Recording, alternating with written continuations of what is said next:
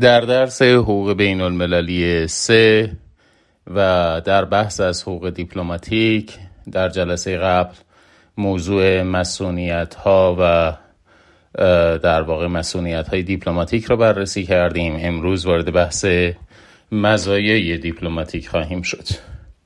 مزایای دیپلماتیک در واقع امتیازاتی هستند که بر اساس مقررات حقوق داخلی کشور پذیرنده در اختیار مأمور دیپلماتیک قرار می گیرند نخستین مصداق مزایای دیپلماتیک معافیت های مالیاتی است. از اونجایی که مالیات عمل وابستگی است و مأمور دیپلماتیک وابستگی به کشور پذیرنده ندارد بنابراین از مالیات معاف خواهد بود. موارد عدم شمول معافیت. البته موارد احصا شده است شامل مالیات غیر مستقیم که معمور دیپلماتیک موظف به پرداختش هست و همینطور عوارض اموال غیر منقول خصوصی مالیات بر ارث مالیات و عوارض درآمدهای شخصی مالیات بر سرمایه گذاری در مؤسسات تجاری مالیات و عوارض خدمات خاص و هزینه های ثبت دادرسی ره و تمر در مورد اموال منقول و غیر منقول که در این موارد مأمور دیپلماتیک میبایست به پرداخت مالیات ها و عوارض اقدام بکنه. علاوه بر معافیت های مالیاتی به عنوان مزایای دیپلماتیک مأمور دیپلماتیک از معافیت بیمه های اجتماعی هم برخوردار هست. مأمور دیپلماتیک به دلیل خدماتی که به کشور فرستنده ارائه میده مشمول مقررات تامین اجتماعی کشور پذیرنده نیست. معافیت مانع البته از قبول اختیاری در محدوده قوانین کشور پذیرنده نخواهد بود و موضوع ممکن تا به موافقتنامه های دو جانبه یا چند جانبه باشه. همینطور به عنوان مزایای دیپلماتیک مأمور دیپلماتیک معافیت از خدمات شخصی و عمومی و نظامی هم داره از جمله در خصوص مصادره کار اجباری و اسکان افراد نظامی در اماکن خاص. به علاوه مأمور دیپلماتیک از معافیت های گمرکی هم برخوردار هست به عنوان مزایای دیپلماتیک. مامورین دیپلماتیک و بستگان اونها که اهل خانه اونها هستند. از حقوق عوارض گمرکی ورودی و خروجی در مورد اموال شخصی یا اموال متعلق به ماموریت دیپلماتیک معافیت دارند. جز البته در مورد مخارج انبارداری، باربری و هزینه های ناشی از خدمات مشابه که نحوه این امر به موجب قوانین کشور پذیرنده مشخص میشه. وسایل مامور دیپلماتیک هم از بازرسی معاف هست جز در مورد زن قوی در خصوص به همراه داشتن وسایلی که مشمول معافیت نیستند و همراه داشتن وسایلی که ورود آنها با توجه به مقررات قرنطینه ممنوعه. بازرسی هم فقط در حضور خود مامور دیپلماتیک مجاز است. به این ترتیب بحث ما در مورد مزایا و مصونیت های دیپلماتیک به پایان می‌رسه و میبایست بعد از این مرحله وارد طبقه بندی اشخاصی بشیم که از مصونیت ها و مزایای دیپلماتیک برخوردارن. گروه های مختلفی از افراد در واقع از معافیت برخوردار هستند. در درجه نخست رؤسای کشورها شامل پادشاهان و رؤسای جمهوری کشورها و همراهان, همراهان اونها. همینطور قضات و کارمندان دیوان بین المللی دادگستری حتی در نزد کشور مطبوع خودشون از مسئولیت برخوردن. کارمندان سازمان های بین المللی مجددا حتی در نزد کشور مطبوع خودشون مسئولیت دارند نمایندگان کشورها در نزد سازمان های بین المللی و معموران دیپلماتیک البته به این شرط که طبعی کشور پذیرنده یا مقیمی در کشور پذیرنده نباشند که در این صورت فقط در مورد اعمال رسمی که انجام می‌دهند از مسئولیت غذایی و مسئولیت از تعرض برخوردار خواهند بود.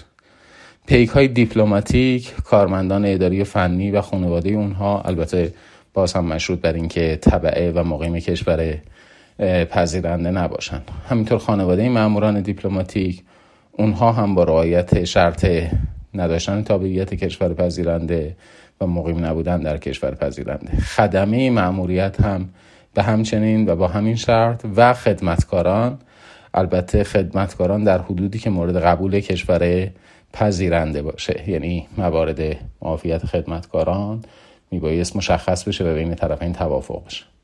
همینطور سایر اشخاصی که دارای گذرنامه سیاسی یا گذرنامه دیپلماتیک هستند و ویزای سیاسی دیپلماتیک دارند از معافیت برخوردار خواهند بود. قانون داخلی هر کشور هم خودش تعیین می‌کنه که برای چه کسانی گذرنامه سیاسی یا دیپلماتیک صادر کنه. طبیعتا قانون داخلی هر کشوری هم خودش معین خواهد کرد که به چه کسی ویزا یا روادید دیپلماتیک اعطا بکنه. پس اگر کسی پاس دیپلماتیک و ویزای دیپلماتیک داشته باشه از مصونیت برخوردار خواهد بود. سوالی در مورد مزایا و مصونیت ها در مورد افراد مشمول وجود داره و اون هستش که آیا انصراف از مصونیت و مزایای دیپلماتیک معتبر هست؟ آیا مزایا و مصونیت های دیپلماتیک یک امتیازی است که به کارمند دیپلماتیک داده شده حقی است که می‌تواند ازش عدول بکنه؟ نظریه غالب این هستش که نظریه مسلحت خدمت و نظریه نمایندگی اقتضا می کند که مزایا و مسئولیت های دیپلماتیک رو حق مدنی یا امتیاز خاص اعطا شده به معمور تلقی نکنیم. معمور از مسئولیت برخوردار است تا بتواند خدمت خودش رو به درستی انجام بده تا بتواند نمایندگی کشور متبوع خودش رو به درستی بر عهده داشته باشه. بنابراین به نظر می رسد امکان انصراف از مزایا و مصونیت های دیپلماتیک و نظریه مصلحت خدمت و نظریه نمایندگی در تعارض باشه. بر اساس ماده 32 عهدنامه 1961 کشور فرستنده و نه مأمور دیپلماتیک. می توانند از مصونیت دیپلماتیک انصراف بدن. انصراف از مسئولیت مدنی و اداری البته به منزله انصراف از مسئولیت اجرایی نخواهد بود. دولت پذیرنده می تواند از دولت فرستنده بخواهد معمور رو فراخوان بکنه یا مسئولیت های وی رو لغو کنه. و دولت فرستنده هم الزامی به پذیرش درخواست کشور در واقع مقابل نداره و می‌تواند مأمور دیپلماتیک رو اخراج بکنه به عنوان عنصر نامطلوب. پس بنابراین انصراف از حقوق کشور فرستنده است. کشور پذیرنده می‌تواند از کشور فرستنده بخواهد که از مسئولیت ها اعراض بکنه. او هم الزامی بر پذیرش نداره. و کشور پذیرنده هم می‌تواند معمول رو اخراج بکنه سوال این هستش که آیا معمور دیپلماتیک در نزد سایر کشورها هم از مسئولیت برخوردار هست آیا از مزایایی برخوردار هست یا خیر؟ اصل بر این است که معمور دیپلماتیک در نزد کشور فرستنده و کشورهای سالس از مسئولیت برخوردار نیست مگر در موارد استثنایی ویژه در مورد قوه قهریه. استثناهای مسئولیت در نزد کشور سالس یعنی مواردی که معمور دیپلماتیک می‌تواند به در واقع مسئولیت استناد کنه این هاست. یکی اینکه معمور دیپلماتیک یا خانواده وی برای رفتن به کشور فرستنده یا پذیرنده با تحصیل روادید از کشور سالس عبور می‌کنه یا توقف داره یا اقامت موقت در حدودی دارد که برای عبور ضروری باشد. حتی اگر جدا سفر بکنند از هم دیگه. در چنین مواردی به نظر می رسد که مسئولیت معمول دیپلماتیک در نزد سالس هم به رسمیت شناخته شده. همینطور کارکنان اداری یا فنی و همینطور خدمه معمولیت و خانواده اونها مجددا برای رفتن به کشور فرستنده یا کشور پذیرنده با اخص روادید از کشور سالس در حال عبور توقف یا اقامت موقت باشند در حدودی که برای عبور ضروری است. باز هم حتی اگر خانواده همراه اونها نباشه و به صورت جداگانه سفر کنند به علاوه بسته های دیپلماتیک و وسایل ارتباط رسمی از جمله کودهای رمزدار و پیک دیپلماتیک با اقص روادی در نزد کشور سالس از همه این مسئولیت هایی که در نزد کشور پذیرنده برخوردار هستند برخوردار خواهند بود. در موارد مسافرت به و یا عبور از کشور سالس برای تعطیلات مرخصی و یا انجام امور شخصی مصونیت وجود نداره اما دولت ثالث در این موارد برای رعایت نزاکت بین المللی معمولا تسهیلاتی رو فراهم می‌کنه. مسئله بعدی که باید بپردازیم بهش موضوع قطع روابط دیپلماتیک است به عنوان دلیل خاتمه مأموریت دیپلماتیک. قطع روابط دیپلماتیک مثل برقراری روابط دیپلماتیک امریست ارادی که به صورت یک جانبه محقق میشه و در قالب عمل متقابل به طرف مقابل هم تحمیل خواهد شد. علل متعددی داره قطع روابط دیپلماتیک مثل تیرگی روابط یا بروز مخاسمه مسلحانه. چون رابطه دیپلماتیک بالاترین تجلی روابط دوستانه است و با جنگ قابل جمع نیست البته استثناءاتی در رویه عملی کشورها دیده میشه. مثلا در جریان جنگ ایران و عراق روابط دیپلماتیک بین این دو کشور بعد از آغاز مخاصمه مسلحانه ادامه پیدا کرد. گاهی اوقات هم قطع روابط دیپلماتیک نتیجه اقدام جمعی تنبیهی کشور هاست سازمان ملل متحد هم در چارچوب ماده 41 منشور می‌تواند قطع روابط دیپلماتیک اعضا با یک کشور متخلف رو تقاضا بکنه. از جمله قطعنامه 277 شورای امنیت در 18 مارس 1970 که علیه رودزیه جنوبی صادر شد و از تمام کشورهای عضو خواست که روابط دیپلماتیکشون رو با رودزیه جنوبی قطع کنه علل خاتمه مأموریت دیپلماتیک هم متنوعه قطع روابط دیپلماتیک می‌تواند از علل خاتمه مأموریت دیپلماتیک باشد. همینطور ممکن است یک سلسله عللی مربوط به مأمور دیپلماتیک بشه مثل فوت یا بازنشستگی یا استعفا البته استعفا در صورتی موثر است که مورد پذیرش کشور فرستنده قرار بگیره. عللی هم ممکن است مربوط به کشور فرستنده باشند مثل احضار مأمور به هر دلیلی یا تغییر دادن محل مأموریت او یا خاتمه دادن به معموریت معمور دیپلماتیک و اطلاع دادن به کشور پذیرنده. همینطور عللی هم ممکن است مربوط به کشور پذیرنده باشه مثل اخراج معمور دیپلماتیک به عنوان عنصر نامطلوب. آثاری بر خاتمه این مأموریت دیپلماتیک متصور هست.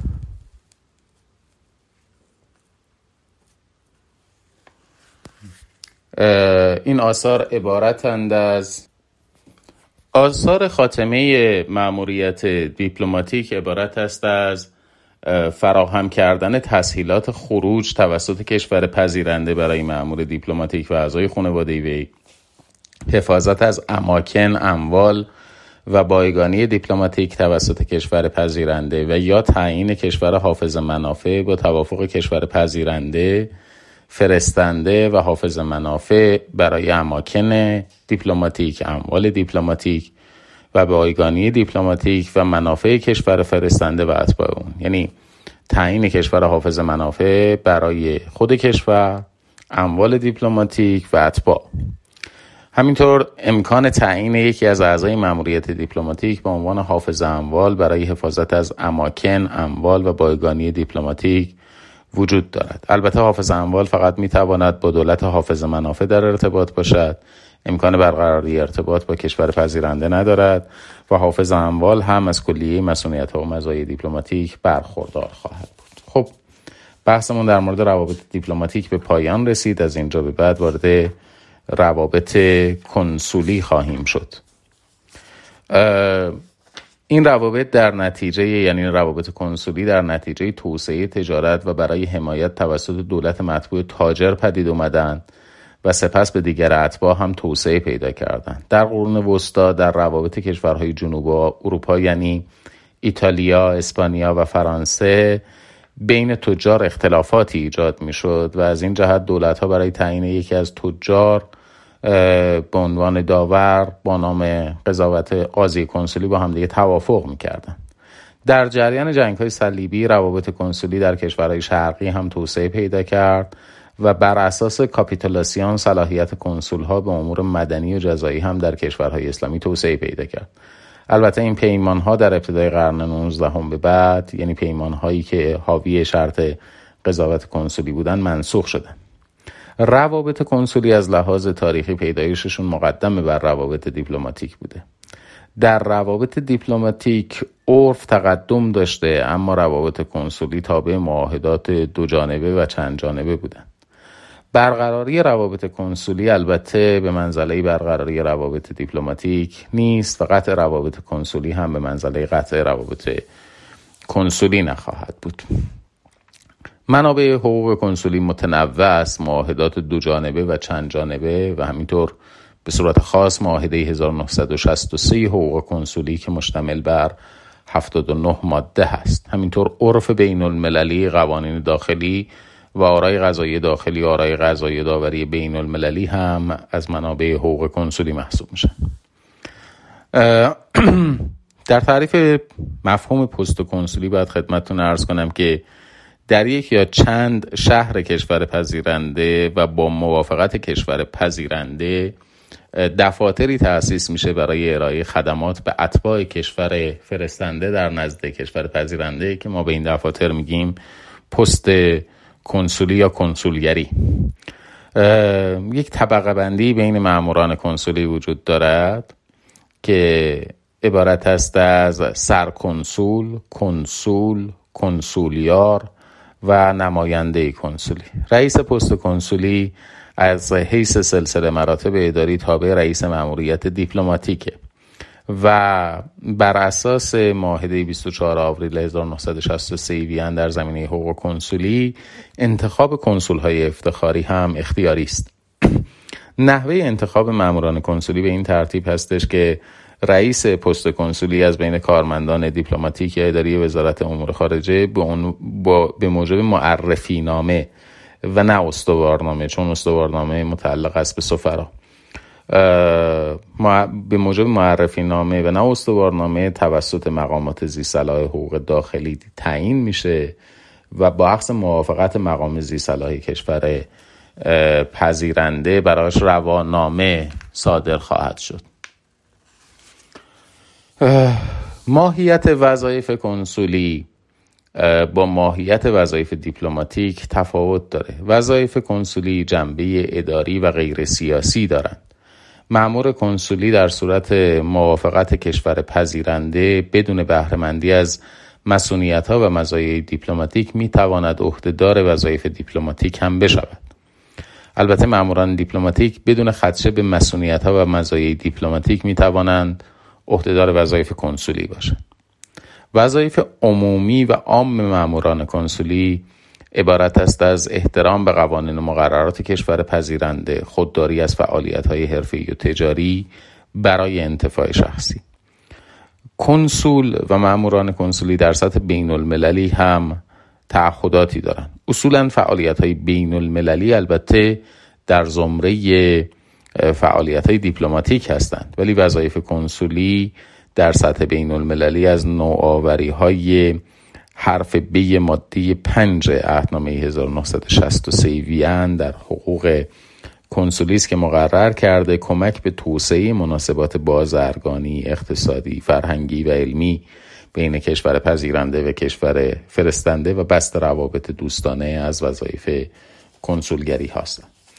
کنسول ها در سطح دولتی هم دارای وظایفی هستند همینطور کنسولگری ها شامل حمایت و حفاظت از منابع منافع کشور پذیرنده البته در حدود مقررات حقوق بین الملل یعنی در حیطه صلاحیت و فعالیت های مجاز مأمور کنسولی. جمعآوری اطلاعات بازرگانی اقتصادی فرهنگی و علمی در کشور پذیرنده از طرق مشروع و ارسال اونها برای کشور فرستنده. همینطور نمایندگان کنسولی در سطح نهادهای دولتی هم از, نهاد از وظایفی برخوردارند. شامل صدور یا تمدید یا تعویز گذرنامه ویزا و اسناد سفر. انجام امور مربوط به اسناد رسمی ثبت احوال. همینطور امور دادگستری از جمله رعایت منافع محجورین اجرای نیابت غذایی اجرای وظایف پلیس. خد... ارائه خدمات به دانش آموزان و دانشجویان ارائه خدمات مرتبط با نظام وظیفه امور مربوط به کشتیرانی و هواپیمایی از جمله نظارت بازرسی کشتی های دریایی و رودخانه‌ای و هواپیماها و کمک رسوندن به اونها. کنسولگری ها نسبت به اشخاص هم دارای وظایفی هستند. مثل حفظ منافع اشخاص در حدود مقررات حقوق بین الملل و کمک و مساعدت به اشخاص و حفظ منافع اشخاص حقیقی در مورد ارث در قلمروی کشور پذیرنده و طبق مقررات کشور پذیرنده و یا نمایندگی افراد در نزد دادگاه های پذیرنده مشروط به عدم حضور افراد در کشور پذیرنده یا عدم امکان حضور اونها در دادگاه. مواردی هم وجود دارد که امکان واگذاری وظایف بیشتر به معمور کنسولی توسط کشور پذیرنده کشور فرستنده پیش بینی شده. اگر قوانین و مقررات کشور پذیرنده اعطای صلاحیت های اضافی رو به مأمور کنسولی من نکرده باشه و واگذاری این وظایف هم مورد ایراد کشور پذیرنده نباشه. وظایف اضافی ماموران کنسولی معمولا در معاهدات بین کشور فرستنده و کشور پذیرنده مورد توافق قرار می‌گیره. معمورین کنسولی هم مانند معموران دیپلماتیک از معافیت ها و مزایایی برخوردارند اما دامنه شمول این معافیت ها و مسئولیت ها تفاوت هایی داره. مهمترین مصونیت های مأموران کنسولی عبارت است از مصونیت از تعرض، مصونیت کیفری و مصونیت مدنی. در هر حال در هر زمان امکان اخراج مأمور کنسولی هم وجود دارد. به عنوان عنصر نامطلوب چیزی که یا قاعده ای که در مورد ماموران دیپلماتیک هم شاهدش بودیم. در خصوص مصونیت از تعرض باید خدمتتون عرض کنم که در روابط کنسولی اماکن کنسولی در حدودی که از اونها برای وظایف کنسولی استفاده می شود مصونیت دارد. مثل اماکن مأموریت دیپلماتیک نیستند که مسئولیت مطلق داشته باشند. محل سکونت برای رئیس و اعضای مأموریت کنسولی مسئولیت ندارد اما مکاتبات و ارتباطات رسمی کنسولی مسئولیت دارند. کیسه یا محموله کنسولی هم در مواردی که زن قوی و دلایل جدی بر وجود اشیاء غیر رسمی در میان باشد از مسئولیت برخوردار نیست. در مورد مصونیت کیفری هم مصونیت کیفری مأمور کنسولی برخلاف مامور دیپلماتیک مطلق نیست. مصونیت در مواردی است که اعمال مأمور کنسولی ناشی از اجرای وظایف کنسولی باشد و در جرایم مهم و مشهود هم مصونیت وجود ندارد. در خصوص مصونیت مدنی مأموران کنسولی مصونیت در مواردی است که اعمال مجددا ناشی از اجرای وظایف کنسولی باشد. و البته تغییراتی ممکن است در دامنه شمول مسئولیت ها به وجود بیاد. مثلا تغییر دادن سطح مسئولیت ها در قالب معاهدات دو جانبه. همینطور انجام وظایف کنسولی توسط مقام دیپلماتیک باید توجه داشته باشید که موجب لغو مسئولیت های دیپلماتیک نمی شود نظیر وضعیت معموران دیپلماتیک معموران کنسولی هم از مزایایی برخوردار هستند. مزایای کنسولی عبارت است از معافیت نسبت به مالیات شخصی کشوری منطقه‌ای شهری همینطور معافیت از حقوق گمرکی و بازرسی گمرکی و خدمات شخصی عمومی الزامات نظامی مانند بیگاری مصادره اسکان افراد نظامی همینطور الزامات مربوط به پروانه اقامت یا پروانه کار یا بیمه اجتماعی. محدوده مزایای کنسولی شامل مأمور کنسولی است اعضای خانواده کنسول که در منزل وی زندگی می کنند و فعالیت های رسمی کنسولی همینطور اموال کنسولی و اموال متعلق به کشور فرستنده. به علاوه درآمدها و اموالی که مبدع اون هم کشور فرستنده هستند از معافیت برخوردار هستند. موارد خارج از محدوده مزایای کنسولی عبارت است از درآمد ناشی از فعالیت خصوصی کنسول اموال غیر منقول متعلق به کنسول اموال حاصله در کشور پذیرنده و ارسی که از اتباع کشور پذیرنده به کنسول می‌رسه. معموریت دیپلماتیک و معموریت کنسولی هر دو ممکن است که به دلایلی در واقع ارزم به خدمت شریفتون با خاتمه مواجه باشند. هر دو معموریت ممکن است به دلایل متفاوتی به پایان برسند علل خاتمه معموریت کنسولی عبارت است از پایان دوره معموریت کنسولی یا اعلام کشور پذیرنده به کشور فرستنده مبنی بر عدم شناسایی فرد به عنوان معمور کنسولی. همینطور ممکنه لغو روانامه توسط رئیس معموریت توسط کشور پذیرنده اتفاق بیفته. به علاوه بسته شدن پست کنسولی در مورد معمور کنسولی یعنی عضو معموریت کنسولی ممکن است به پایان معموریت وی منجر بشه. فوت بازنشستگی استعفا احضار معمور کنسولی و یا تبدیل یا تغییر معموریت هم از موارد پایان معموریت کنسولی است. نهایتا اخراج مأمور به عنوان عنصر نامطلوب و قطع روابط دیپلماتیک در مواردی که به قطع روابط کنسولی هم منجر بشود. آثار خاتمه این مأموریت کنسولی عبارت است از حفاظت از اماکن کنسولی اموال کنسولی و بایگانی کنسولی حتی در شرایط جنگی. کشور پذیرنده موظف هستش که صیانت بکنه از این اموال کنسولی. به علاوه امکان تعیین کشور حافظ منافع هم برای کشور فرستنده وجود دارد مشروط به موافقت کشور پذیرنده و همینطور کشور حافظ منافع برای نگهداری از اماکن، اموال و بایگانی کنسولی. به علاوه کشور حافظ منافع می تواند عهدهدار حفظ منافع کشور حفظ منافع اتباع کشور فرستنده در نزد کشور پذیرنده هم باشد.